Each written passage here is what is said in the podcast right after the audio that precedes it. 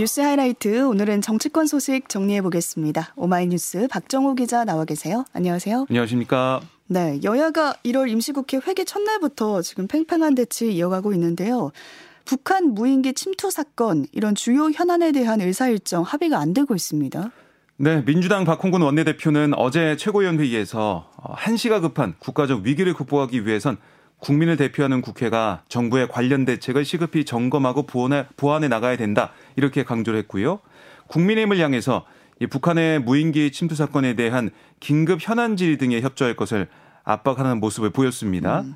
그러니까 민주당은 이 북한 무인기의 비행 금지 구역 침투 가능성을 처음 제기한 이 김병조 의원을 향해 북한 내통설을 언급한 국민의힘 신원식 의원을 국회 윤리특별위원회에 제소를 했고 또 북한과 아, 내통했다는 등의 사실이 아닌 내용을 양심의 가책 없이 쏟아내는 것에 대해 분명히 반성하고 사과해야 된다 음. 이런 주장을 펼치고 있고요. 네. 그리고 박홍원 원내대표가 기자간담회도 했는데 그러니까 윤석열 정부가 발의한 법률 안 110개 가운데 95개가 아, 국회에서 통과하지 못하고 있다. 아, 이런 김대기 대통령 비서실장의 발언을 언급하더라고요. 네. 그러면서 법안 목록도 안 내놓고 왜 막고 있냐고 억지를 부려서 야 되겠느냐. 왜 국회 문은 닫고 임시회는 하지 말자고 이러고 있는 것인지 앞뒤가 다른 얘기를 하고 있다. 그러니까 정말 그게 필요하고 어뭐 통과를 시켜야 된다면 국회를 열어서 음. 또 야당과 협치를 통해서 해야 되는 건데 민주당이 또 제1당이기도 하니까 그런 게 안 되고 있는 것은 앞뒤가 맞지 않다 이런 주장을 펼친 겁니다. 네, 그러니까 민주당이 지금 주장하고 있는 현안 질의 의사 일정에 대해서 국민의힘 입장에서는 반대하고 있는 건데 어떤 입장을 보이는 건가요? 네, 조호영 국민의힘 원내대표 어, 민주당 향해 이렇게 얘기했습니다. 방탄 국회 비판이 두려웠는지 무인기 침투 관련 긴급 현안 질의를 본회의에서 하자고 한다. 음. 아, 그런데 이제 북한 무인기 방어에 관한 우리의 무기 체제와 시스템 같은 중요한 군사 기밀을 그대로 공개하자는 것과 다를 바 없는 게 아니냐. 절대 받아들일 수 없다. 아, 이렇게 수용 불가 입장을 재확인했어요. 아, 그러면서 국민의힘은 필요하다면 그럼 국회 국방위원회에서 비공개로 관련 보고를 받아도 충분하다. 이런 입장인데요. 이게 이 군사도 안보적으로 민감한 이런 정보가 국회 현안 질의 과정에서 공개가 된다면 음. 어, 물론 국민들의 알 권리 차원도 있겠지만 이게 또 어, 적을 이롭게 하는 행위가 될 수도 있다 이런 우려를 하고 있는 거고요. 또 이 민주당의 징계안 제출과 관련해서 어, 신원식 당사자인 신원식 국민의힘 의원은 SNS 통해 뭐라고 했냐면 저는 민주당의 도를 넘는 정치 공세와 안보 자해 행태에 대해 북한 대통 남조선 노동당 아, 이렇게 비판한 것이지 이거 왜 민주당의 윤리 제소를 보면 달을 가리키는데 손가락만 바라보는 격이다. 이렇게 반박을 했습니다. 네. 그 국민의힘과 민주당이 대치하는 이런 상황에서 정의당이 여야 원내대표 회동을 제안했습니다. 네, 1월 임시국회가 방탄국회인지 민생국회인지 정하는 것은 핵심 의제에 대한 양담의 양당의 진심 어린 참여 여부일 거다. 그러니까 노란봉투법과 일몰 법안 처리 그리고 대북 안보 위기 대책 마련 같은 핵심 의제 논의가 필요하다. 음. 이게 정의당 입장이에요. 그러면서 여야 원내대표 회동을 제안했는데요. 열릴까요? 아, 열리기는 쉽지 않아 보입니다. 음. 아, 민주당, 뭐 국민의힘, 뭐 정의당과 함께 뭘 논의하자 이런 분위기는 아닌 것 같고요. 민주당 같은 경우는 김진표 국회의장을 설득해서 오늘 본회의 표결을 통해 긴급 현안 질의 실시 여부를 결정하겠다라고 했지만 사실 그동안 긴급 현안 질문은 여야 합의를 통해 이뤄져 왔거든요.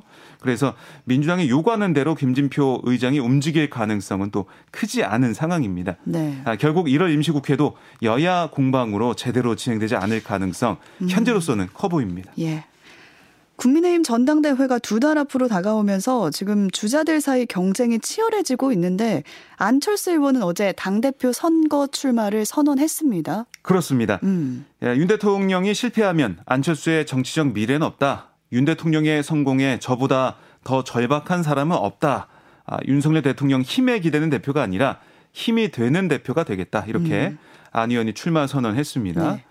아, 이어서 윤 대통령과 저는 대한민국 미래를 위해 실패할 자유가 없다고 발언하는 뭐 그런 모습도 보였는데요. 그러니까 윤 대통령과의 관계를 계속 강조하는 음, 모습이었고요. 그러게요. 그리고 이번 출마 선언 장소가 국회 소통관이었어요. 뭐이 아, 장소를 보시면 아시겠지만은 이 장소가 윤 대통령과 안철수 어, 당시 이제 후보 시절에 단일화 선언했던 장소이거든요. 네, 극적으로 단일화했던. 그렇습니다. 아, 그 장소라는 또 의미를 부여한 걸로 풀이가 됩니다. 아, 안 의원이 또 강조한 게 바로 어, 총선인데 이번 총선은 수도권이 승부처다. 170석 압승을 위해서는 수도권 121석 가운데 70석은 확보해야 된다. 이런 얘기를 했어요. 지금 국민의힘의 수도권 의석이 19석 정도거든요. 그러니까 이 뭐 많이 해야 되는데 음. 그러기 위해서는 지금 이 상태는 안 된다라는 주장을 안철수 의원이 한 겁니다. 네. 아, 그리고 2021년 4.7 서울시장 선거에 제 몸을 던져서 우리 당의 후보 그러니까 오세훈 시장이 당선되게 한 거 이게 옳은 결단임을 당원 여러분들께서도 증명을 해달라. 또 윤석열 후보와 단일화를 통해서 0.73%의 기적으로 정권 교체를 한 것이 옳은 결단임을 증명해 달라 이렇게 음. 호소를 했는데 네. 그래서 캠프 이름도 이제 V3 캠프인데 이4.7 서울시장 선거 또 대선 총선까지 세 번 다 이기겠다. 아, 이렇게 음. V3라고 또 전하더라고요. 또 특히 이제 안철수 의원이 V3 이제 백신 그러게요. 만들었던 네. 그걸 네. 또 다시 차용해 가지고 V3 라는 또 의미를 담았습니다. 아, 그리고 안 의원이 출마 기자회견 이후에 기자들에게 뭐라고 했냐면 특히 이제 장지원 의원과 김장 연대를 한 김기현 의원을 향해 여러 가지 아, 뭐, 이 김치가 3월 되면 김장김치가 쉰다, 뭐 이런 얘기를 해서 음. 김기현 의원이 아, 김장김치 이거 김치 냉장고에 들어가기 때문에 안 쉰다. 아, 맛이 좋다. 네. 이렇게 반박을 하는 모습도 있었는데요. 그러니까 김장김치, 김치 냉장고 이런 얘기를 하면서 김기현 의원이 반박을 한다는 질문을 받고 안철수 의원이 이렇게 얘기했습니다. 김기현 의원이 계속 김장김치에 집착하다 보니 그런 말씀을 하신 것 같은데 표현 자체가 국민에 와닿지 않을 거다. 사실 총선에서 지고 김치를 드시겠다는 말씀 같다. 바람직하지 않다 이렇게 음. 얘기하면서 거듭 김기현 의원을 경계하는 모습을 보였습니다. 네, 그러니까 김장연대에서 김을 맡고 있는 지금 김기현 의원은 어제 경선 캠프에서 개소식을 열었습니다. 네, 행사 시작 전부터 당원과 지지자 등이 이 빌딩 밖, 캠프가 있는 빌딩 밖 골목부터 캠프 사무실 안까지 가득 메우는 모습이었는데요. 뭐 김기현 의원 측은 3천 명 정도 모였다 이렇게 추산을 하더라고요. 또 국민의힘 소속 의원도 한 40명 정도 참석을 한 걸로 전해지고 있습니다. 또 이명박 전 대통령도 국민의힘 당대표로서 능력과 자질은 충분히 검증됐다. 이런 내용의 축사를 보냈어요. 음. 그리고 지난 대선 과정에서 윤석열 대통령 유세장에 등장했던 대형 북도 등장을 했는데요. 네. 이 북은 윤 대통령의 대선 캠페인 조직이었던 홍보 유세팀이 보관 관리해오던 건데 충청남도에서 공수를 해왔습니다. 김 의원이 행사 시작 전에 이 북을 힘껏 두드리는 음. 그런 세레모니도 펼쳐졌는데요. 김 의원은 이 캠프 개소식 인사말에서 뭐라고 했냐면 윤 대통령 임기 초반 내부 분열의 씨앗을 만들어서 안 된다. 연금, 교육, 노동 개혁을 포함해 국방, 사법 개혁 같은 개혁 과제를 대통령과 호흡을 맞춰서 진행해야 된다. 이렇게 강조를 했습니다. 그러면서 대통령 따로, 당대표 따로 노는 것 때문에 우리가 오랜 세월 고통을 많이 겪었는데 이제는 반면교사 삼아서 호흡을 잘 맞춰서 개혁 과제를 성공적으로 이끌어야 된다. 음. 그래야 다음 총선에서 지지를 받을 수 있다. 이렇게 얘기를 했어요. 그래서 이 캠프 이름이 어 5560 이기는 캠프예요. 5560. 그러니까 예. 당의 지지율 55%까지 끌어올리고 윤석열 대통령 지지율 60%까지 끌어올리겠다 이런 뜻을 담고 있는데요. 아, 계속해서 이 대치가 되는 부분이 안철수 의원이 주장하고 있는 뭐 수도권 음, 이 승리 이 얘기는 좀 많이 하고 있잖아요. 네. 김기현이 여기에 대해서도 얘기를 했습니다. 수도권 전략은 너무 중요하지만 당 대표 지역 출신이 어디냐 이런 논리는 자가당착이다. 내부 불협화음 없이 한 목소리 한 마음으로 나아갈 수 있느냐가 중요하다. 이렇게 얘기를 했습니다. 음. 그러니까 울산 지역구 의원인 뭐 자신을 겨냥한 어, 그러니까 수도권 총선 승리를 위해서는 수도권 출신 의원이 대표가 되야 된다 이런 거에 대해서 다시 한번 반박을 했고요. 내부 불협화음 없이 한 목소리 한 마음으로 가는 거 이걸 강조하면서 결국에는 아뭐이 윤석열 대통령과 함께 갈 수 있는 음. 그게 더 중요하다라고 강조를 했고 어, 기자들이 물어봤어요. 그 윤심, 그러니까 윤석열 대통령의 의중, 그러니까 윤심 개입설 관련 질문에 김 의원은 윤심이 있다 없다고 얘기할 필요가 없다. 저는 민심과 당심을 받들어 대표가 되겠다 이렇게 또 강조를 했습니다. 네, 당정과 함께 가겠다 이런 말로 또 느껴지고요. 이런 상황에서 주목되는 게 나경원 전 의원의 출마 여부인데 아직 결정이 안 됐습니다. 네, 어, 지금 주말 사이에 대통령실이 나경원 전 의원의 이 정책 제안을 비판하면서 좀 분위기가 묘하다라고 볼 수가 있겠는데요. 나전 의원은 지금 저출산 고령화 사회 위원회 부위원장을 맡고 있죠. 음. 장관급입니다. 네. 위원장이 윤석열 대통령이에요. 네, 나전 의원이 지난 5일 이 저출산 고령화 사회 위원회 부위원장 자격으로 새 기자간담회를 열었는데요. 결혼하면 4천만 원을 대출해주고 첫 자녀 출산하면 무이자 전환해주고 둘째 출산 시에 원금 일부 탕감하고 셋째 출산 시에는 원금을 전액 탕감해 주는 이른바 헝가리식 출산 장려 정책을 언급을 했습니다. 음. 아 그런데 기자간담회 다음날 안상훈 대통령실 사회수석이 브리핑을 열고 나 전 의원의 이 정책 여기에 대해서 본인 의견이다. 오히려 윤석열 정부의 관련 정책 기조와는 상당한 차이가 있다.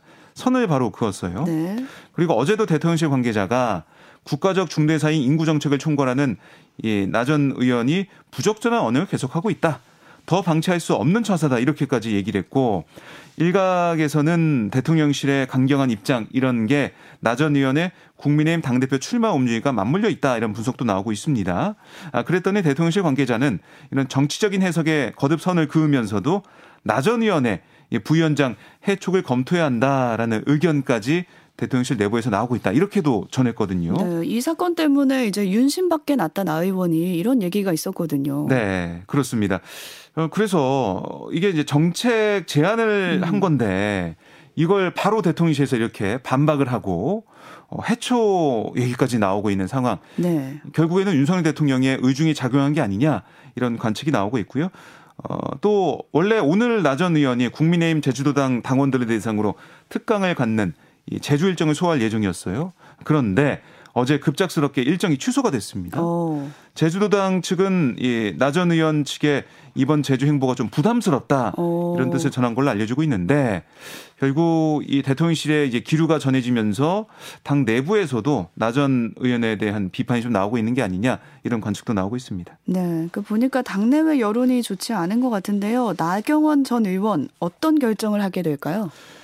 네, 뭐 계속해서 설 연휴 전에야 뭐 음. 결정을 하겠다 이런 얘기를 하고 있는데 출마 여부를 대통령실이나 일부 여권 인사들이 이제 불출마를 설득하는 그런 상황이잖아요. 네. 아, 그럼에도 나 전 의원은 좀 당권에 도전하는 쪽에 더 무게를 두고 있다 이렇게 좀 느껴져요. 음. 아, 이미 이제 마음을 굳힌 마당에 대통령실 압박으로 다시 물러설 경우에는 오히려 향후 정치 행보를 담보할 수가 없다. 아, 정치 행보에 치명적일 거다. 이런 판단이 깔려 있지 않느냐 이런 음. 생각이 들고요. 하지만 방금 제주도당 입장을 전해드린 것처럼 저 부정적인 당내 여론이 가장 큰 관건이죠. 왜냐하면은 당원 100% 투표로 그렇죠. 당대표 선출하기 때문에 물론 이 친윤계 의원들의 지나친 공세에 대한 역풍 때문에 나 전 의원에 대한 우호적인 여론이 오히려 당 내부에서 높아질 수도 있다. 이런 가능성도 나오고 있는데요. 어쨌든 지금 여론조사 추이를 보면 선두를 달리고 있는 그 추이가 계속 보이고 있잖아요. 그래서 어제 보면은 국회에서는 국민의힘과 대한민국의 미래를 위한 국민의힘 당원들의 모임 이런 뭐 청년 회원들이 당원들의 가장 많은 지지를 받는 후보를 인위적으로 출마하지 못하도록 하고 선택지를 당에서 조정해서 당원에게 투표를 하게 한다면 과연 공정한 전대, 진정한 의미의 당원 의견 100% 전대라고 할 수 있겠냐 음. 이런 취지의 기자회견 열기도 했어요. 네. 어쨌든 나전 의원의 결정 전까지 계속해서 나전 의원에 대한 관심이 커질 수밖에 없는 음. 그런 상황입니다. 네. 다음 소식 보겠습니다. 성남FC 후원금 의혹과 관련해서 이재명 민주당 대표가 오늘 검찰에 출석을 하는데요. 당 지도부를 비롯한 의원들이 함께 동행할 걸로 예상이 되고 있습니다. 네, 그러니까 이재명 대표는 웬만하면 당에서 일하는 사람들이 당 일에 집중했으면 좋겠다 이렇게 했다고 전해지고 있는데요. 하지만 민주당의 대체적 분위기는 이 대표가 부당한 정치 탄압을 받고 있는 상황이기 때문에 규탄하고 함께 해야 된다. 이런 얘기가 많이 나오고 있습니다. 민주당이 당 차원에서 지침을 내리진 않았지만 친명계 의원들을 중심으로 한, 아, 뭐, 수십 명의 의원들이 경, 검찰 청사 앞까지 함께 할 것으로 예상이 음. 돼요. 이재명 대표는 검찰 청사 앞 준비된 포토라인에 서서 입장을 밝힐 걸로 예상이 되는 그런 상황인데요. 검찰의 수사를 정권 차원의 야당 탄압으로 규정하고 당당하게 무혐의를 밝혀서 어, 국민들 앞에 보이겠다. 이런 입장을 내놓을 걸로 예상이 됩니다. 네. 여기다가 이 수원지검 성남지청 앞에 이재명 대표 지지자 측과 보수 성향 시민단체들의 대규모 맞불 집회가 열릴 것 같거든요. 음.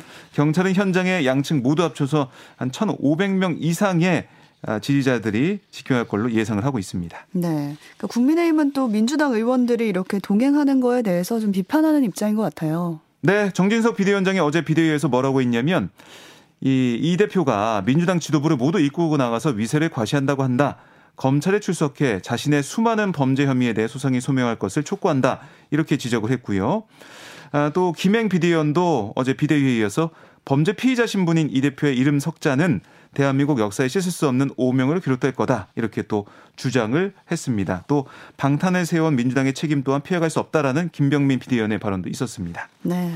아무래도 이 거, 대 야당의 당대표가 이제 조사를 받는 거다 보니까 검찰도 준비를 단단히 하지 않았을까 싶은데 쟁점 짧게 짚어주실까요? 네, 이제 검찰이 이 대표에게 적용한 혐의 특정범죄 가중처벌법상 제3자 뇌물 공여 혐의인데요. 음. 이 대표가 2015년부터 2017년 성남시장 재직 중에 성남 FC 구단주를 맡으면서 기업들로부터 성남 FC 그러니까 제3자의 후원금을 내도록 해서 이득을 보게 한 다음에 그 대가로 기업들의 부정한 청탁을 들어줬다 이런 혐의를 검찰이 두고 있습니다. 하지만 이 이재명 대표 측에서는 아니 그런 일이 없다. 아, 뭐 정치적 이득을 얻은 것도 없고 그리고 어, 용도 변경 조치 이런 것도 어, 후원금과 아무런 관련이 없다 이렇게 음. 얘기하면서 어, 이번 조사 내내 검찰과 이 대표가 평행선을 달릴 걸로 예상이 됩니다. 네. 또 어제는 국회 사무처가 국회의원회관에서 전시될 예정이었던 윤석열 정부 풍자 작품들을 철거한 걸 두고 또 논란이 일기도 했는데요. 이 소식까지 간단하게 전해드리면서 여기서 마무리 짓겠습니다. 오마이뉴스 박정호 기자와 함께했습니다. 고맙습니다. 고맙습니다.